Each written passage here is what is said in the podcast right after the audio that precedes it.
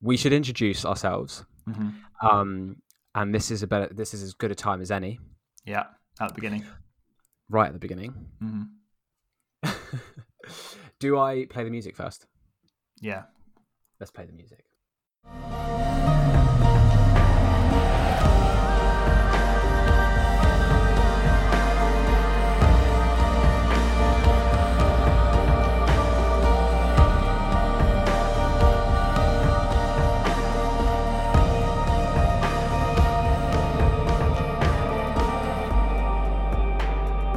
Thank you for tuning in to episode 1 of Trip to the Left. I'm Tom, and I've got Fred with me. Hello. First full episode. Yeah, actually, that's true. People might have listened to 0. If you did, thank you for bearing with. Mm. And we're here now to give you some juicy content. And I've only just met Fred, so yeah, this is the first time we're talking. We've never spoken before, but we think we've got some mutual interests. I don't know how you knew my name.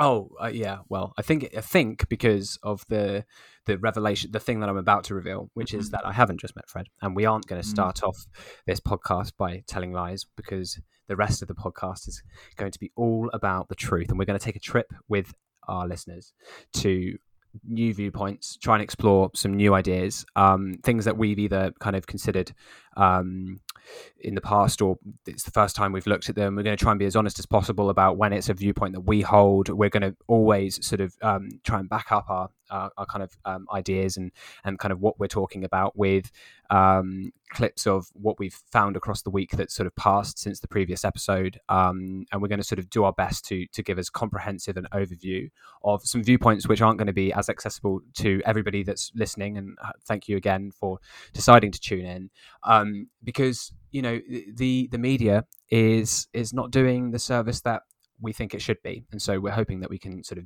do something to help rectify that. Mm-hmm. But back to the original point, Fred and I have known each other, and this is the bit that we've been dreading sort of having to talk about. We've known each other for 20 years. Is it 20 years? Yeah, it will probably be slightly over, because I think I was 4 in reception, and I'm now 25. Yeah. So it's, which would be the same for me. So, well, obviously we met each other on the same day. So just over 20, and we've been friends the whole way through. Yeah, essentially in living memory, I suppose, because like I don't have many strong memories from before that. Yeah, neither do I, which is bizarre. That's really weird.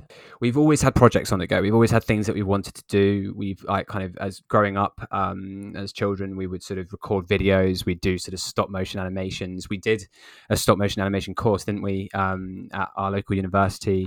Mm-hmm. We did all sorts of things. This is Trip to the Left, otherwise known as Project like 14,005 or whatever. Yeah. What we found here is the perfect storm. We found an issue that needs to be solved, one that we're passionate about, one that we want to be talking about on a weekly basis. We already are talking about on a weekly basis. In fact, this is just an excuse to do it twice as often. Yeah. And also, I think like a general point on kind of in media coverage and like the critique of power, like I see a lot of excuses for things like in terms of critical coverage in media of like things that are happening in politics, but from my perspective, like the more power you hold, the more you should be critiqued and held up to account and have high standards. So I see no reason to kind of make excuses. Completely. I think the challenge that sort of comes from successful, like kind of, I say successful reporters, but I mean sort of people, mainstream reporting and media, is that when you get to that stage, you're answering to too many people that aren't the viewers. Like as in, you're answering to the person that currently manages the company. You're answering to the politician's demands in order for the politician to entertain your sort of time and give you the interview that makes you the exclusive. And as soon as you're answering to all of those things, you have certain things you can and can't say. You're following guidelines, whether they're company guidelines or otherwise, and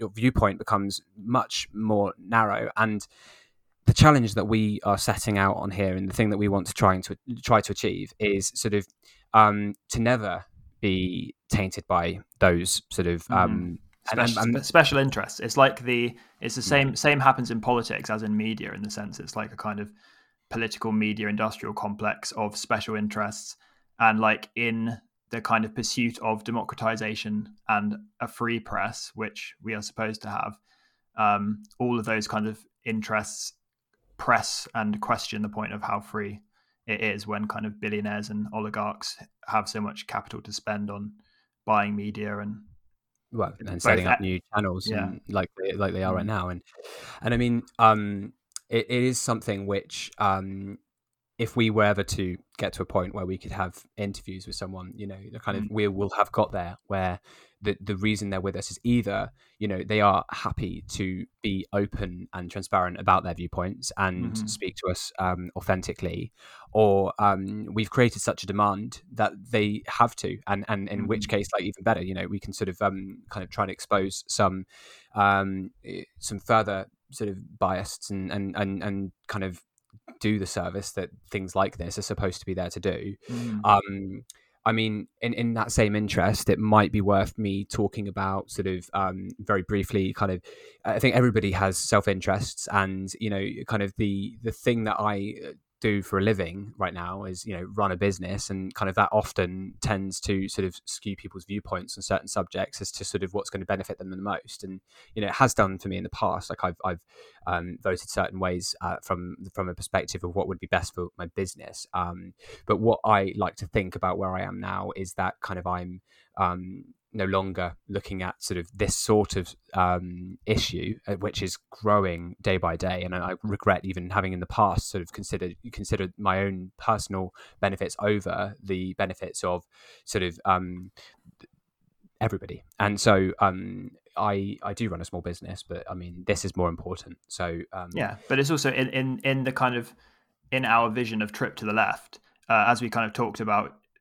When you kind of emerge as a political subject, and you kind of tend to be somewhere around the middle, and then you kind of, the more you read, the more you learn, the more you can move in ways that are kind of consistent with your values, in ways that when media is critical and exposes hypocrisies or things like that in the kind of main discourse, then you can move in certain directions. And so, like, that's what we're not here to kind of criticize people for anything. No, not at all. Before, it's kind of like informed journeys and things. Yeah, no, exactly. And I mean, the thing that I take pride in is that I maintained a sort of an open mind when not knowing the things which we've then, like, you know, come to educate ourselves on. And and it would be great if more people do that. And so the idea of trip to the left is going to be, and we will get on to our first subject in just a moment, is to take that trip and to sort of not, you don't have to be sort of already there, you know, in order to take an adventure and figure and hear what it is, you know, that we have to say. So again, thank you for the opportunity. And wherever we go against stuff that you already believe, then just kind of lend us your ear and have an open mind, and that's kind of what we're interested in. We need the critique of our viewers and listeners as well. So shall we move on to topic number one? The military has carried out a coup d'etat in Myanmar. They've seized control of the country and detained key government officials, including the country's de facto leader, Aung San Suu Kyi. So the government of Myanmar, formerly Burma, was couped by the state military on the 1st of February 2021. Aung San Suu Kyi and many members of the National League for Democracy Party, NLD, were jailed on the first day that the parliament met since the November election, where they were elected with a super majority. The military took charge, declaring a state of emergency for 1 year, when a new election will be held. Widespread election fraud was alleged, and citizens were informed by state-owned media. Mass panic and internet outages have followed. International backlash has kicked into gear. So, this has happened as we record. It's happened just a couple of days ago. So it's been developing over the last couple of days. And the first piece of coverage I saw was from the BBC. And straight out of the gate, 2021 coup on the world stage. Yeah. So give me some of the context that you've managed to accumulate over the last couple of days. Yeah, so bear with us as we kind of like work out the best way of doing this, but we're kind of interested in starting with mainstream coverage and then trying to transition to talking about more specific and kind of general things. In terms of my research, like the main thing to kind of have in mind in terms of context is that they originally couped in 1962 and they were under military occupation until 2010. So it's only a recent development that there has been a form of democratization and liberalization in Myanmar, which was mostly accomplished by Suu Kyi, who is the daughter of the man who originally liberated Myanmar. And so she seemingly sees it as a kind of birthright, kind of destiny kind of thing. Like she sees it as her job, so she's been doing this her entire life. She's been in and out of house arrest by the military in a kind of constant battle, and she's like extremely popular across the country, and especially with the young in the country who see her as like bringing democratic values to the country, which has kind of had a very up and down history with its politics, because originally it was a colony of the British Empire. I think that'll be a common theme that we'll get to in a lot of our podcasts, is the kind of history of British imperialism, British colonialism. And so even since 2010, the military has still held a relatively powerful position. They've been at least a quarter of the government, regardless of election, and they're still written into the constitution as like kind of wielding power, and so a lot of kind of critiques of her leadership were the fact that she didn't successfully push the military control out when she became the leader. So I read something, and it was in I'm pretty sure, in fact I'm not entirely sure, so I won't say, but what I read was something along the lines of she managed to discredit herself on the world stage by doing something a few years ago. And do you remember what that was? That's what I was coming to. So she's been doing this kind of through her career, and then she came to power when they had their first like open elections, in terms of like any different people can contest the election, and they won like very kind of roundly with her party, and so she's been the leader since 2010, the kind of civilian leader. And then, the main thing that drew criticism from a wide array of like sources was her essentially covering up and seemingly not doing anything about the ongoing genocide of the Rohingya people, who have left the country in droves, like over 1 million, left the country to Bangladesh. And so this is ongoing by the military, as like when Myanmar kind of modernized and kind of slightly liberalized, the Rohingya people were left out of the citizen kind of definition of like actual a part of the population that kind of had rights and things, and so they've been ignored by media and power essentially, and they've been like it's basically an ongoing human rights crisis that she's covered up since becoming leader, and the rest of the world, including like United Nations and things, have been looking into it and trying to send aid to it, which she has not accepted.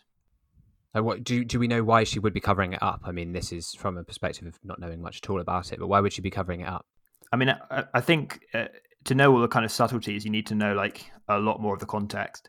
But broadly, it seems to be a dynamic of what she has kind of allowed in order to complete her mission of maintaining some form of stable democracy.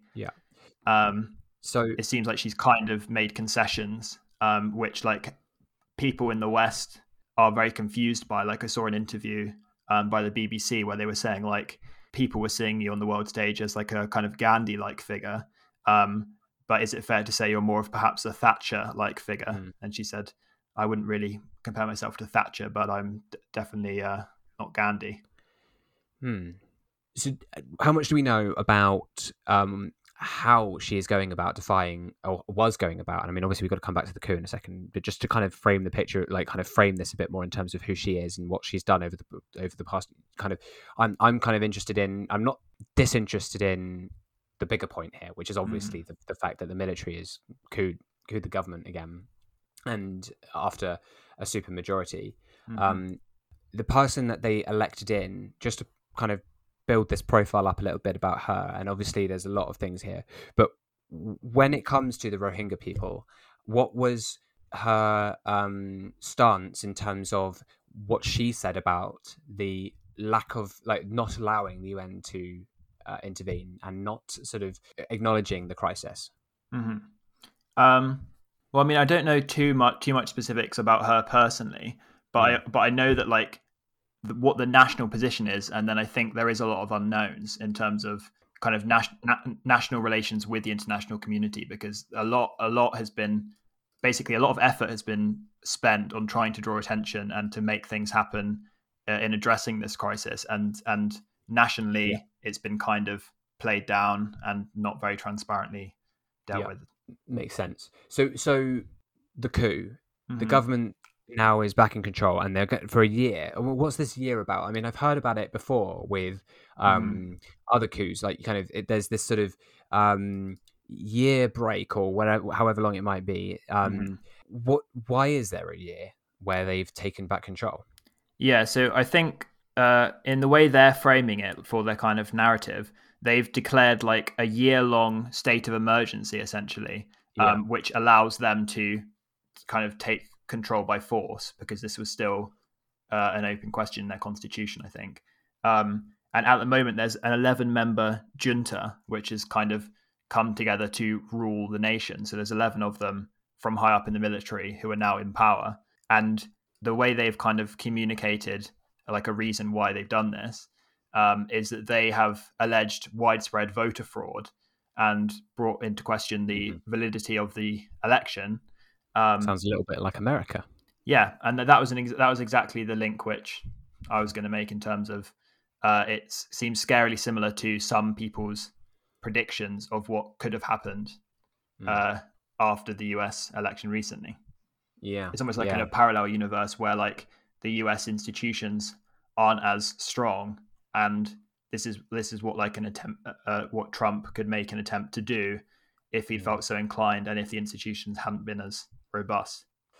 Yeah, and they're not. I mean, another subject for another day. But I mean, it's sort of the fact that this managed to sort of that America managed to rectify itself wasn't something that we could have guaranteed, I don't think, at the time. Exactly, and American citizens who kind of realized that's the strength of their institutions was perhaps all that kind of stood between them and this possible difference is like not a good place to be. I don't think too many of them would be that confident in them. No, for sure. Not when you can look at the corruption in those institutions and sort of the individual preferences of the people who make the decisions and all of that. So what's the international reaction been?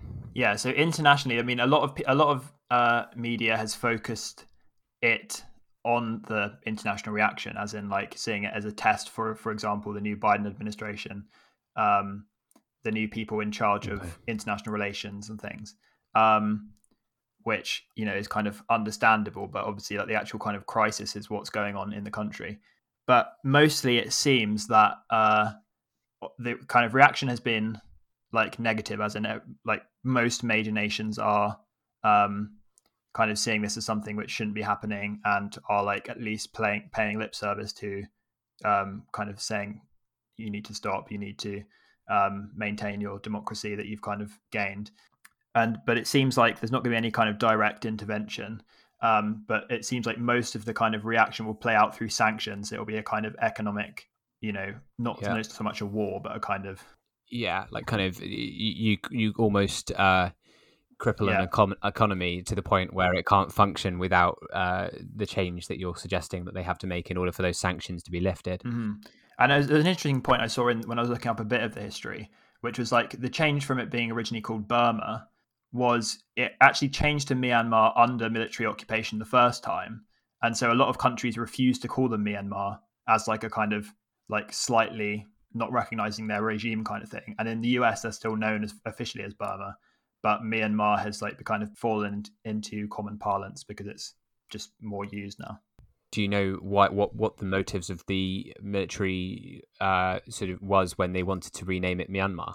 Is it to remove the history of the country, almost like to try and remove that, or what would, or do we not know? I mean, I don't know specifically too much detail, but I think they both mean a similar thing, and they're just different words for it. But I'm not sure if it was something which was kind of supposed to signal a beginning of a new regime or something. So it's also a majority Buddhist country. And then the Rohingya people are a Muslim minority in the country. Yeah.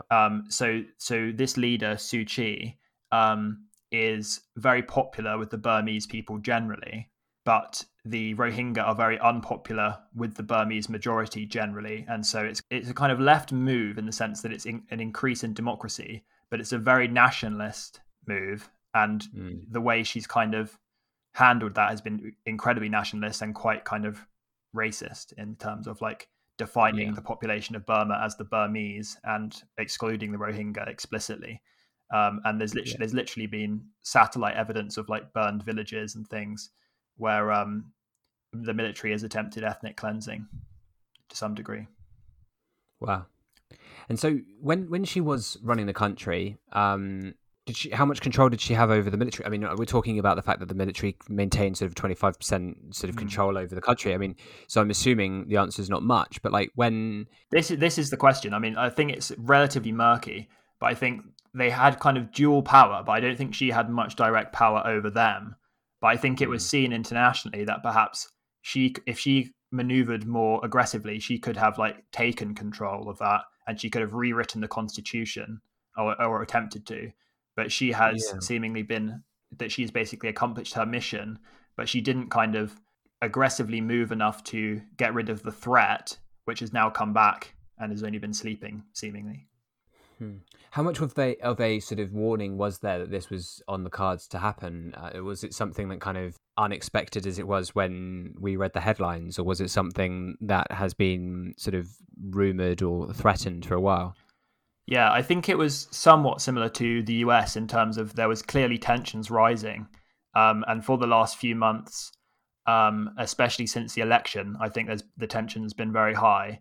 And the kind of allegations of voter fraud and things like that have only mounted. And so I think it was a surprise that it happened when it did, and it happened so suddenly and so totally. But I think to some degree, it was a possibility, basically. And they did it literally on the day, hours before Parliament was going to meet for the first time, this new Parliament, in the kind of early hours of the morning. And they just took the leader and lots of members of the party into confinement, and there's not much transparency. And then they explained the situation from their point of view on state-owned media. And other media, how much of a media outlet is there in Myanmar? Did the other channels go down? I think I saw something along the lines of some went off, didn't they? Mm-hmm. Yeah, I think a lot of the channels were taken down at the same time. It was quite a unilateral maneuver. And there's actually a video, I don't know if you've seen it, where this woman is doing a Zoom fitness class, and she's kind of in front of the coup that's happening, and she doesn't know, and she's entirely unaware. And this loud music is playing, and she's dancing, and these cars are driving in the background and have sealed off the road and stuff. Wow. Yeah. So what are the people in Myanmar do? I mean, obviously, I've seen the scenes about unrest in terms of withdrawing money from the banks and those sorts of things. What's their reaction to it? I think the difference between the US that we're drawing kind of parallels with is that they have lived under occupation for a long time, and it's only a kind of recent democratization, and it's only been tenuous the entire time. So they're this isn't anything breathtakingly new to them. So there's not the same kind of panic that maybe would set in otherwise. And I think a lot of people are afraid to kind of act too directly. But Suu Kyi herself, in some kind of statement that got out, seemed to be calling for like demonstrations, which people aren't sure if she means like kind of how physical, how direct. But I mean, I think there's stuff coming out of like people banging pots and pans in protest, people honking horns. I think it's yet to reach a kind of fever pitch of direct action, but there's been a lot of kind of performative actions against it. And I think people are also, where like internet's down and stuff, people are struggling to kind of understand what's happened and understand what they might be able to do. But as she was such a popular leader and what she had done was very popular with the population, I think a lot of people are very upset. It'll be interesting to see how it plays out in terms of the next couple of weeks and to probably come back and revisit. Was there anything else that you wanted to touch on? Oh, she won the Nobel Peace Prize. I read about that. Yeah, for what she did originally, which like now many people are calling for it to be revoked after kind of how she's behaved in office. Oh, actually, yes, there is something else which is quite interesting, which is that a lot of the people in protest, a lot of, I saw doctors and medical staff have been adopting the three-finger salute from the Hunger Games as a sign of protest. So I saw this happening somewhere else as well, didn't? That's why it was really interesting to me, because I remember seeing this at the time with Thailand and people who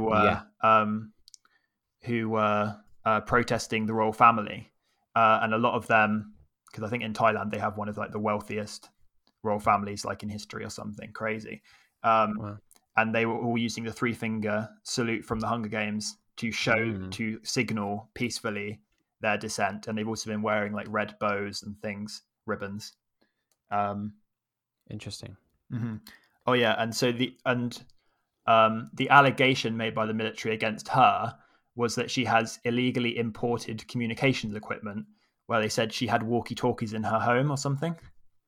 Like that was the official charge on her imprisonment kind of paperwork. Was that she's got sort of something like walkie-talkies? Interesting. Yeah, so it seems very kind of specific and small. It's charge. Sort of like how do we get a warrant to arrest this person? Well, she's got a walkie-talkie, so let's make sure she let's get her for that. Over and out.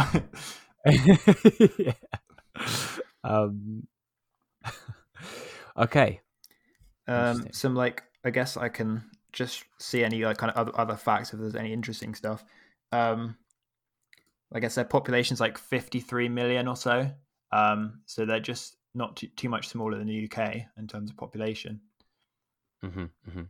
I've just seen as well, like kind of the, it looks like as a direct result of the Rohingya genocide, it was 700,000 refugees that fled abroad. I'm looking at pictures right now of the sort of those destroyed villages that you were talking about. I think it's also difficult to get numbers on it because they've been so opaque about it, and because they're not really defined as an actual population. They're not included in censuses and things, which makes it really difficult. I mean, I'm sure it could be greater. Just sort of looking at this sort of direct quote, and then the time in which this genocide was sort of taking place. It's sort of October 2016 to January 2017, and then from August 2017 to present. So there was a sort of 8-month window where it sort of seems to maybe, I mean, I need to look, we'll need to look into this more, but where it sort of stopped, and then it's gone on for 4 years since then. I mean, it's a weird position to find ourselves in, where we sort of want the democratization of a country to sort of take place, but the person that sort of is has been taken out of office is someone with questionable sort of leadership qualities. But I mean, I think that's like relatively common in terms of like figures, like, you know, problematic figures. The challenge with it is, though, is sort of that it becomes easier to dismiss a problem when the solution has its own issues. And so, like, kind of talking about reinstating the kind of the wish of the people in terms of the outcome of the supermajority in the election. Obviously, that's the outcome that should be. But I mean, most of the critiques you could make of it would be like, to some degree, made better by increasing the amount that country has been democratized. Because like, once the Rohingya people are recognized as citizens and are able to vote, and there's open elections, there would be parties springing up, like there would be Rohingya-based parties, there would be coalitions looking to be formed. And so like that comes onto the wider topic of just democratization in general. Yeah, yeah. Which I was looking at an interesting thing, which was like there was a project which was supposed to rate how democratic different nations were across the world. It was an interesting study, and they did like a color-coded image, which I found quite interesting. Okay. But it was also... Maybe we'll put that in the show notes. Mm-hmm, mm-hmm. But it's also interesting to look at their method for divining that, and like what their kind of gold standard was. Oh yeah, the other interesting fact was that they were visited by Obama, and it was like the first presidential visit to Myanmar at the time. Oh right, wow, yeah. Talking about problematic figures. Yeah. Yeah, it's an interesting map, isn't it? I mean, when it comes to how red that map is it's sort of overwhelmingly it's authoritarian regime sort of is much more present in a world map than you would want or expect them to be. Yeah, and it's interesting that we are coloured in as. It looks like we've just made the cut as a full democracy, but I mean, it's not the dark green. But it's also interesting because it's so dependent on your spectrum, right? Because if you're a democratic socialist or someone even further to the left, then like the ones which are dark green are certainly not full democracies. No, sure. I mean, I guess that comes back down to the definition of it, and I'm trying to find that whilst I read. But so the ones they have on the most democratic are the kind of are Australia, New Zealand, Canada, Ireland, Iceland, and then kind of Scandinavian countries, and I think Switzerland, and a couple in South America. But yeah, they're the only ones which kind of make the top level in their rating system. It makes you wonder, like, why.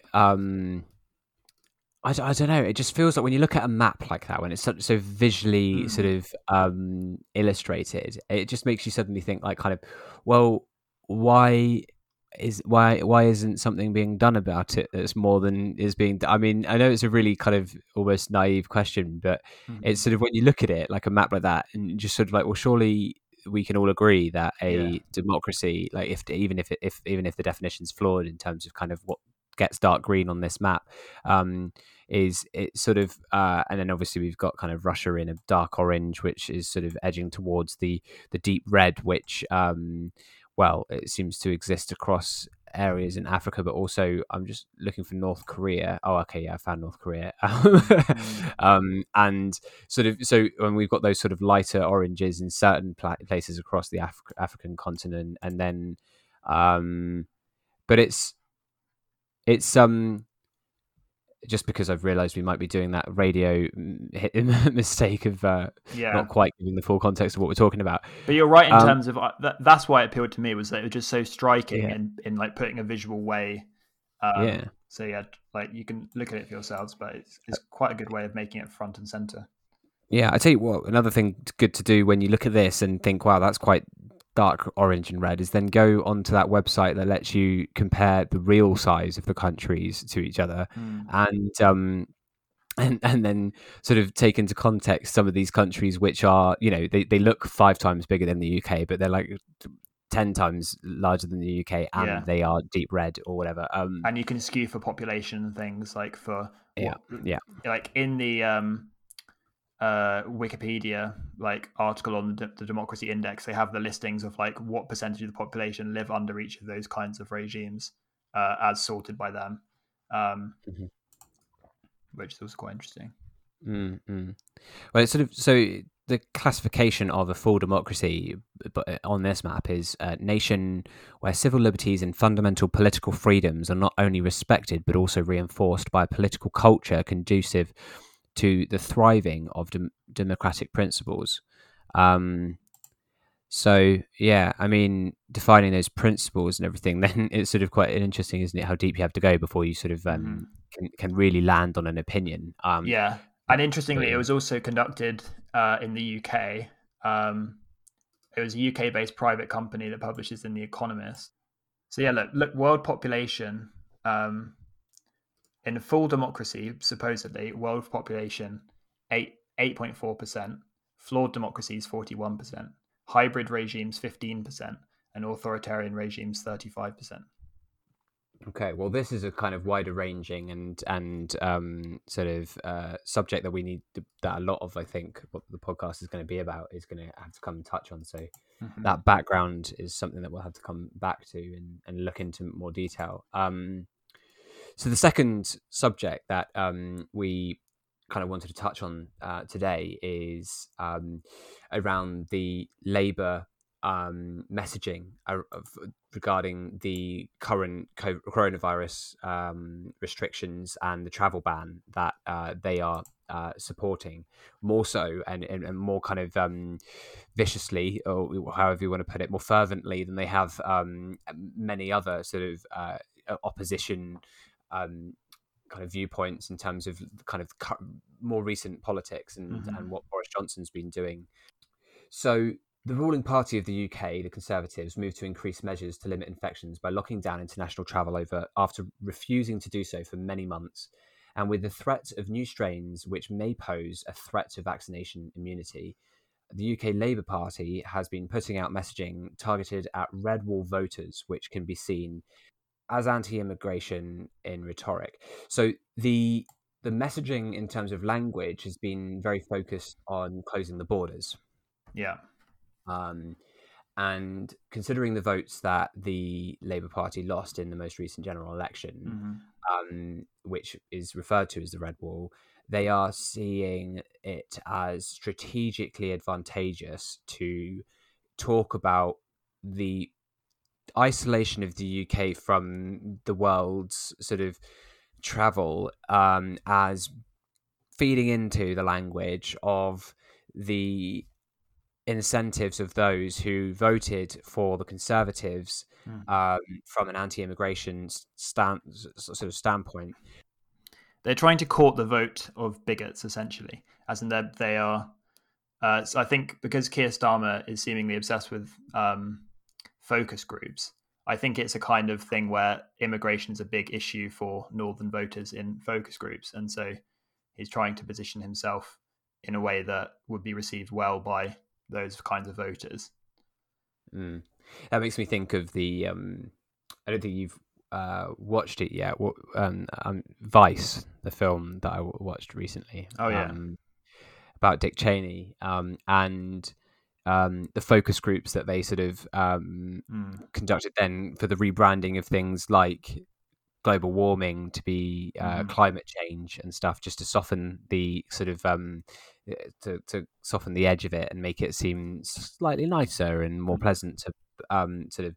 And in this case, it's sort of interesting how, from a sort of a language perspective, everything's being ramped up in terms of the tone and the aggression that it sort of holds, the strength of the messaging. And I mean, the culture war that it's feeding into is sort of being bolstered, isn't it, to kind of get a more immediate strategic advantage for the party. I mean, that's the sort of thing that you can see just being like the blowing on flames, you know, like kind of as a catalyst for holding these sort of focus groups is going to come out with that sort of rhetoric in terms of and generally I think like people in power, I mean, he doesn't hold that much power as opposition, but as like leader of one of the two kind of electable parties in like a first past the post system, I think people who maneuver themselves so passively in the sense that they are merely reacting, and like that's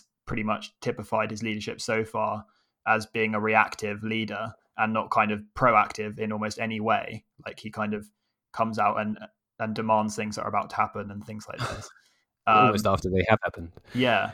And so I think I think a lot is to be said about the idea that you kind of construct a majority as well as kind of try to find one, as in like you have a big mouthpiece as a leader of party. And so what you talk about will have a lot of sway and how you talk about it. So if he has a lot of values, which he holds strong, and he was elected on his 10 promises, which we're yet to see how strong those are going to be. But he, in my opinion, he should be trying to kind of construct a majority with his kind of bold vision rather than merely reacting. Yeah, like trying to find the majority within existing viewpoint. Like it's sort of, yeah. It's... Because there is a majority for all kinds of change. And I mean, there's even like a huge block of people who don't vote, who aren't engaged. But I think generally it seems like the more he does this kind of thing, the more he is taking for granted the kind of base of the Labour Party who might become alienated to the point of not wanting to support him, or people are leaving the party in droves currently. Well, is that still an active sort of exodus and crisis of the part, like within the part? I mean, it's still. I mean, that's such a shame to hear, because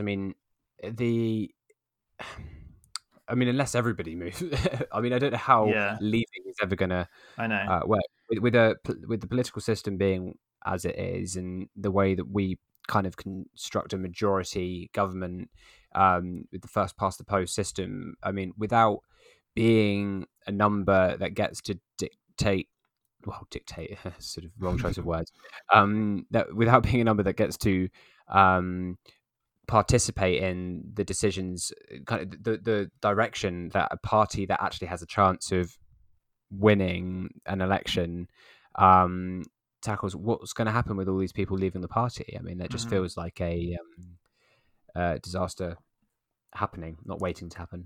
I think the main exodus was like around the Jeremy Corbyn things, which kind of under Jeremy Corbyn the party grew to, I think, one of, if not the largest party in Europe and the most kind of democratic party in Europe, which is a kind of often overlooked fact. And then lots of members have been leaving over this kind of stuff. And also he's been, him personally, in some instances, seemingly, but like in management and the high up, the kind of upper echelons of the party have been kicking out a lot of people who've been speaking up about various things. Yeah, I mean... we need to cover that subject as well in a future podcast. I think the it's interesting as well, the parallels to be drawn with the idea of this sort of left-wing party with nationalist tendency. That whole idea that we were talking about with the issues in Myanmar, and the idea that same issue sort of is existing here, isn't it? Absolutely. It's a very similar dynamic, because I think in terms of like the rise of populism generally, like both left and right, I think there's been like a big surge in kind of nationalist rhetoric, where even kind of left positioning parties use the kind of general consensus around nationalism as a kind of large wedge issue which they can then push things through on. But like the actual ramifications of that kind of messaging like goes far beyond the platform they're trying to deliver on. Anything else that you wanted to cover off in this segment? I think maybe just like a general point around, which we'll definitely come into more detail in later episodes, but in terms of like how many concessions do you make to power in order to gain power, because that's the only time you can really change things from the top. And about like, I think generally there's too much focus on how do we be practical, how do we get things done, and not so much focus on let's do the right things. As in, a lot of stuff can get done that are really bad. So it's not just about efficiency and practicality. It's also about like the decisions that are made and who has that power. And I think that's an issue which we'll probably touch on quite a few times. Yeah, I agree. I think there's a lot to be spoken about with the Labour Party as well. I mean, obviously, we've sort of spoken about this very specific and current thing that's happening. So should we unpack our baggage around that? Go for it. because I am a member of the Labour Party, and I've been a member of the Labour Party since I think about 2015, maybe. I joined under Corbyn. I didn't vote for Keir Starmer, and I'm now trying to get more involved locally with the Labour Party. Yeah. I mean, my baggage is sort of that I am a member of the Labour Party. I'm also a member of, and as are you, Momentum, mm-hmm. Within the Labour Party. Yeah. I am a recent member, much more recent than Fred this year. Where are we? Maybe it was the other side of the new year. Yeah, I think it was. And... but that's partly down to a sort of delayed actioning of a kind of a decision made a bit before. And so it's been an ongoing thing for a while. I've never been a member of another party. So sort of it is the first party I've been a member of. I'm also going to be looking to do more things locally in terms of my membership with Labour.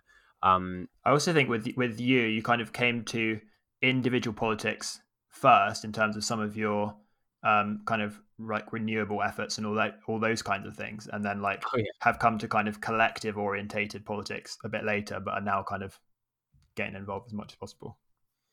Yeah, no, definitely. I think that it's sort of it's weird when you look back at the journey to where we are now. It's hard to kind of pinpoint the things where the things where I first thought X and Y. I mean, I don't think it's sort of when you look back at it, it doesn't feel like I first started thinking this then. I mean, it kind of more feels like I realized that this is how to articulate the thing that I thought before, or when I heard the when I heard the options, it was kind of a no-brainer that I thought this. And and I think a lot of people are in that position in terms of like being depoliticized. I think definitely too much criticism is leveled at people who have like only recently kind of come to political consciousness, and like it's only like where are you now and where are you going, and like hearing things, what do you think about it? So that's what we're interested in doing here.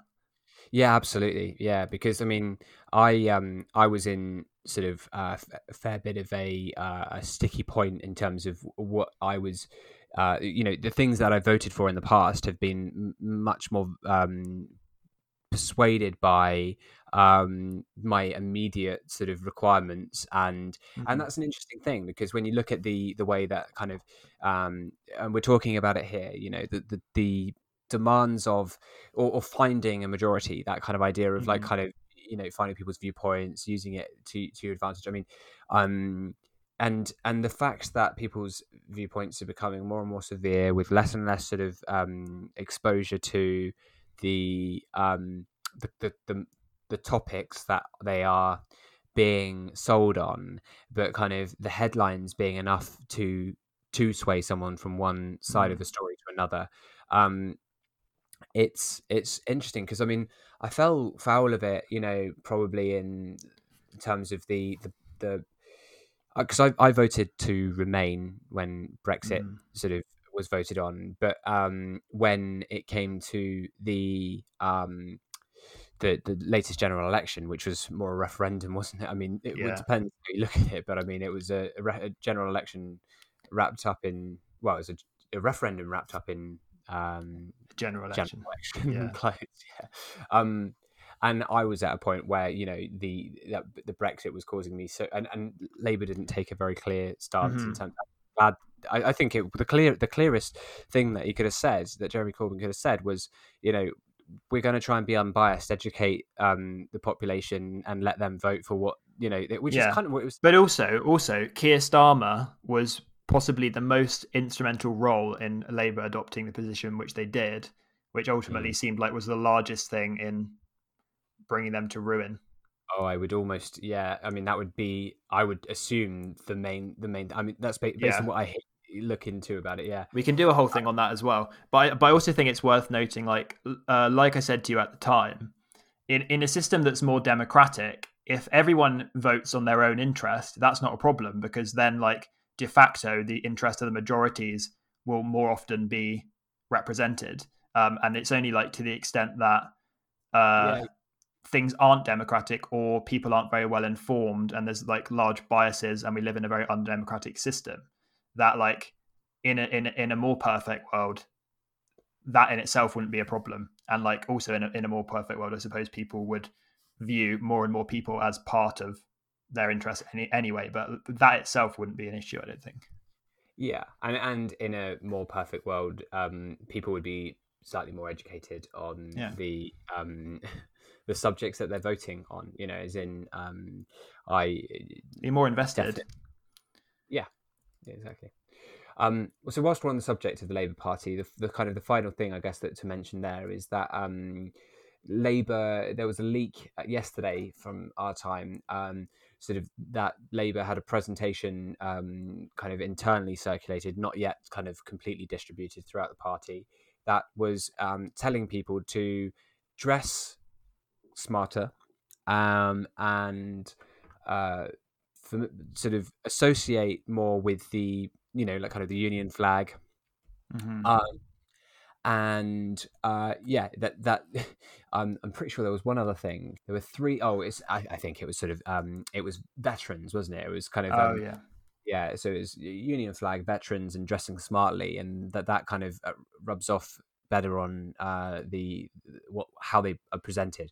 And I mean, weirdly, when reading sort of the coverage that I was about this, it says that the Labour leader Keir Starmer is rated by voters as the party's biggest positive driver. However, concerns were voiced about him sitting on the fence. I actually caught a little bit of PMQs today, where Boris Johnson accused him of constantly having focus groups and then just hearing that he is basically using too many focus groups. Boris Johnson's it's funny watching Keir Starmer versus Boris Johnson, isn't it? Like, isn't it, when they take and they're like they'll talk about each other's inadequacies and like kind of Boris Johnson's like kind of I mean, you can see how someone from his background, you know, and kind of all these different kind of, and you know, where they all sort of get educated at the same place and come through. You can see how he could win debates just by being the funny guy that could win a debate. That's sort of almost how it comes across. It's sort of like he's funny with the way that he does the political thing, which is to politely sort of, and more rudely, like as time seems to be going on, sort of deconstruct the opposition and talk about their flaws. And kind of in theory that should be a healthy dynamic, if you know, when I say in theory I mean sort of as far as how it's supposed to be, how it came into practice, like kind of would be a healthy dynamic, which means that one uncovers the deficiencies of the other. But at the moment it's much more kind of it doesn't seem so much like that. It just seems like a, you know, two people arguing, but in a really quite funny way. And kind of the pointing out of hypocrisy by someone who's kind of overseeing a rolling disaster in terms of public health, and like the kind of myriad hypocrisies in the. It shouldn't be hard.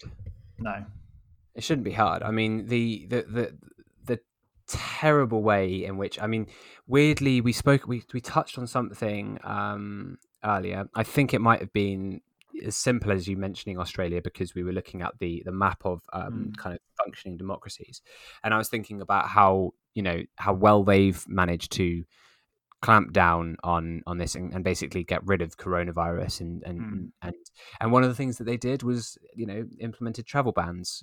They didn't close the borders. And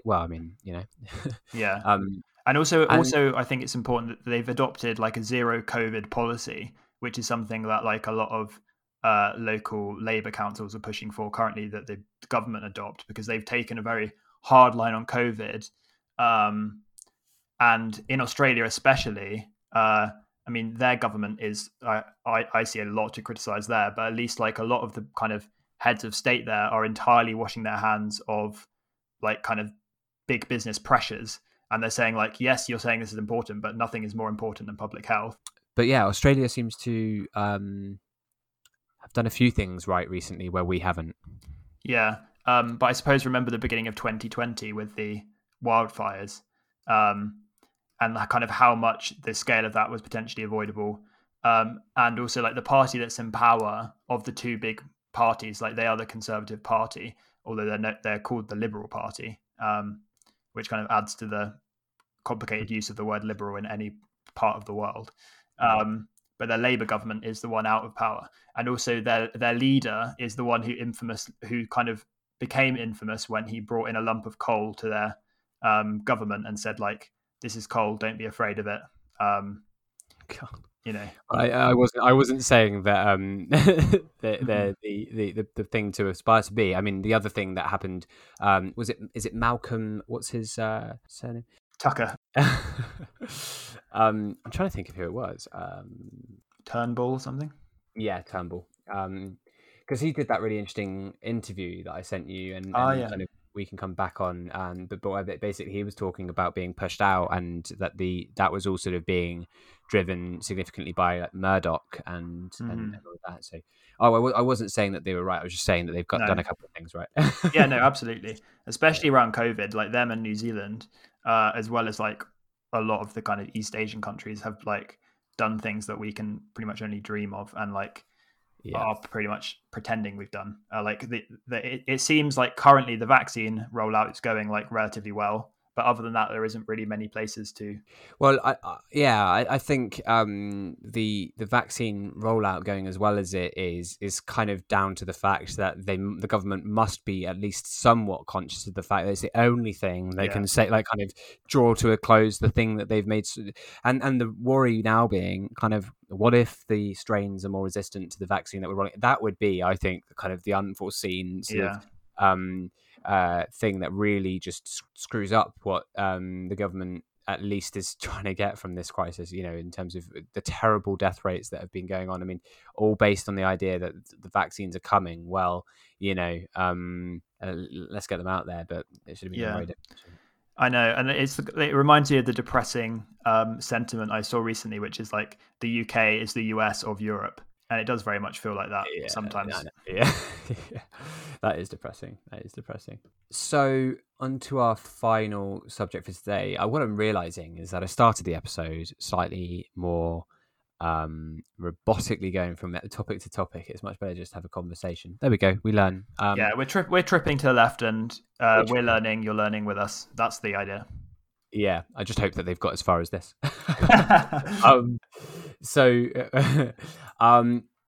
Basically, the final thing that we want to touch on is the new Biden administration has introduced a bill that would raise the federal minimum wage in the US to $15 an hour by 2025.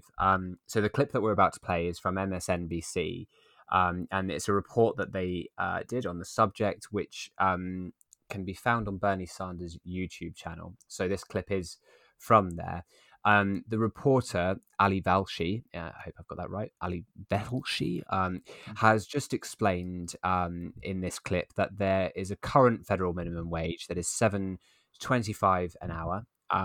So if someone worked full-time earning that, they'd earn just $15,080 in the year. The proposed new minimum wage is $15 an hour, making it that they would earn a total of $31,200. He also mentions that this in itself would be difficult to survive on if you were the sole wage earner. And it's also going to be phased in over, I mean, as we've said, by 2025, over the next few years. So it's not an immediate thing. But this is what Bernie Sanders had to say. Well, I think clearly we are making progress not only in the Congress, we're making progress with the American people. In state after state, when $15 an hour minimum wage is on the ballot, it wins. Anybody with a brain in his or her head understands you can't live on $7.25. You can't live on 10. You can't live on $12 an hour.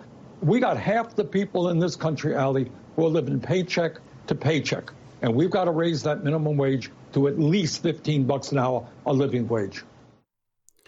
I mean, to think of $15 an hour being the thing that they're arguing for. Yeah, I mean, and there's so much that we can unpack in terms of like the emergence of it as a phenomenon to start with, like the concept of a minimum wage, like kind of, I think it came from like kind of post-war Labour government in terms of the kind of beginning of the social safety net idea. It was the Labour Party that introduced the minimum wage, wasn't it? Yeah, and like, and the kind of the Labour movement generally brought us like the weekend and like maximum working hours, and kind of got rid of child labour and things.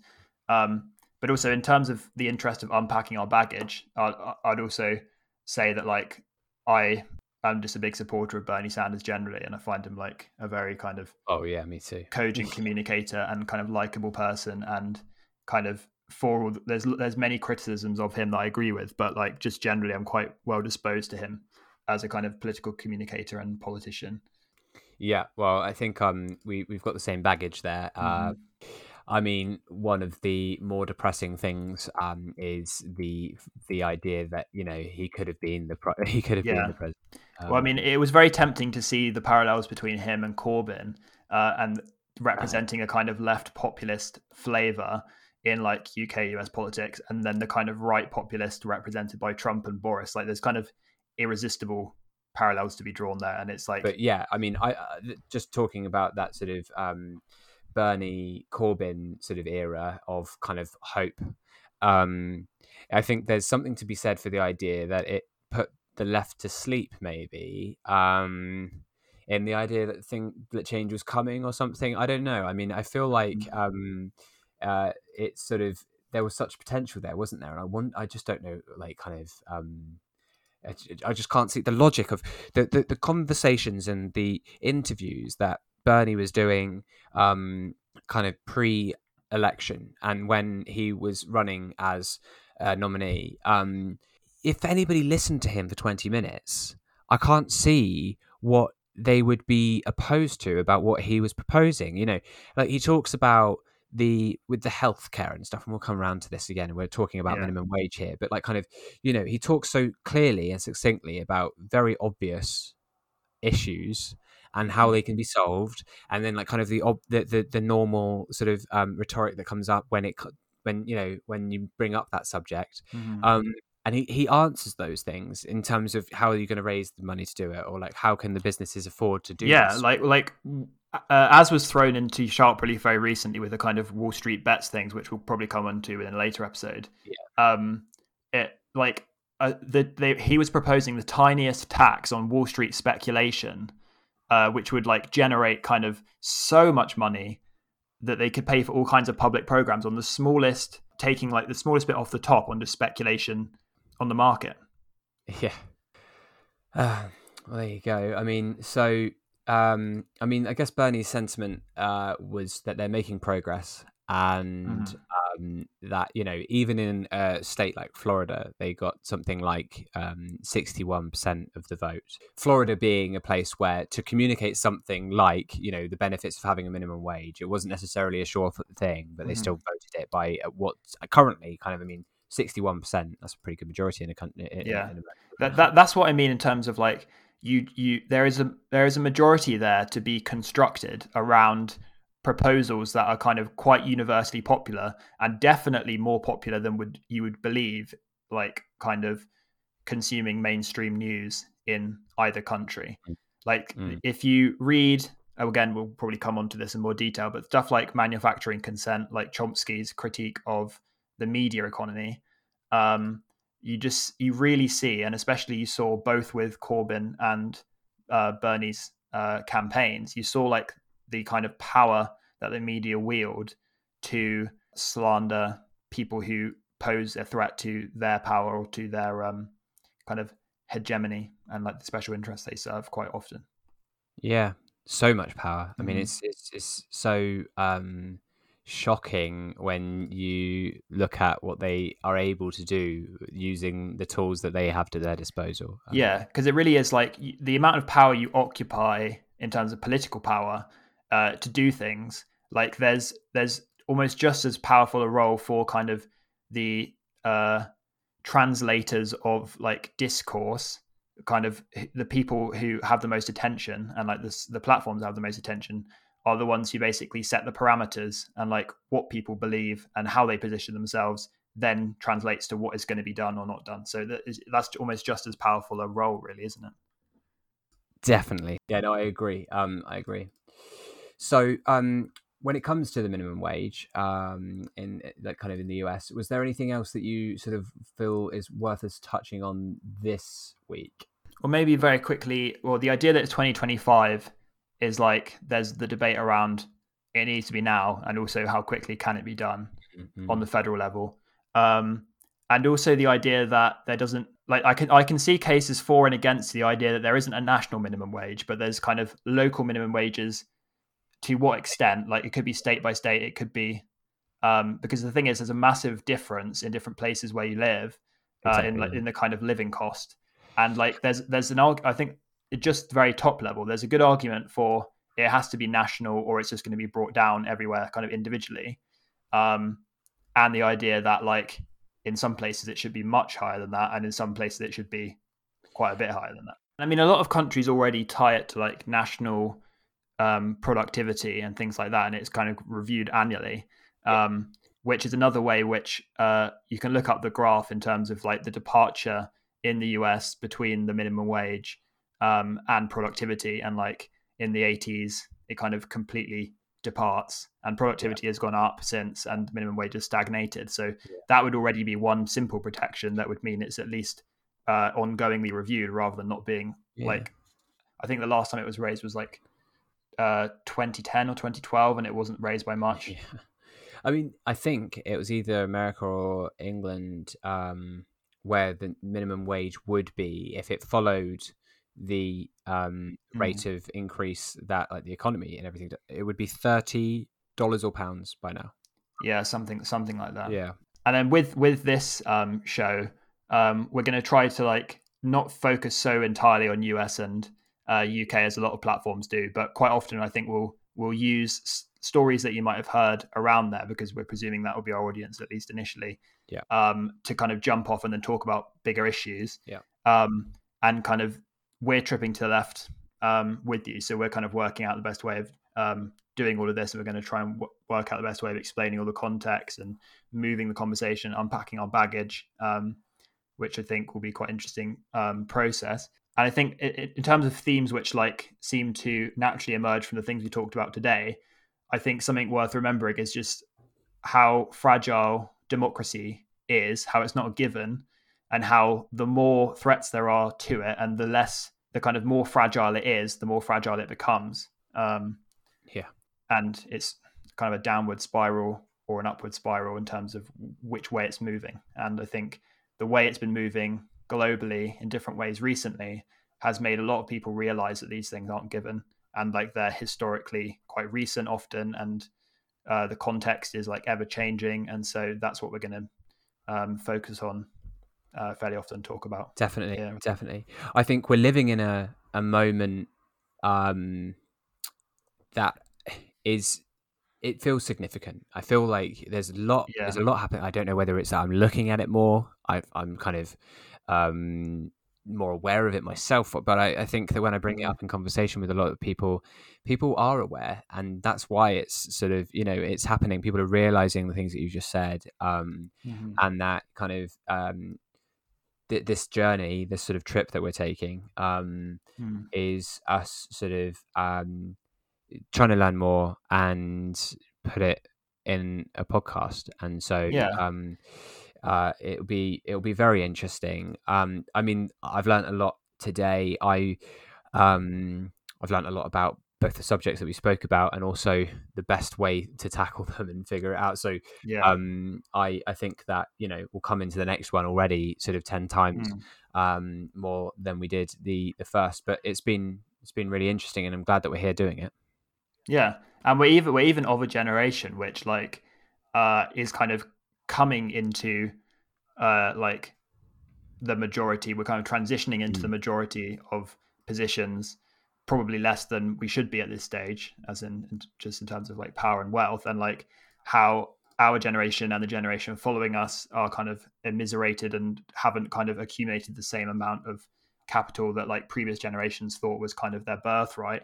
And so a lot of things are up in the air, a lot of things are being questioned. So it's the perfect time to kind of trip to the left, learn as you go, make mistakes, and work out the best way of doing things. So yeah, I'm very excited about doing that with you and with everyone listening. Yeah, I can't wait. It's going to be amazing. It's having this project is long overdue isn't the right way of putting it, but it's time has come. Yeah, it's time has come. Yeah, 2021. Let's all trip to the left. Let's all trip and beyond. Yeah. Yeah, no, definitely. Well, I think this is the moment where we do our usual goodbye, which most people would consider an unusual goodbye. And so until the next time, you bring the cheese. And I'll bring the crackers.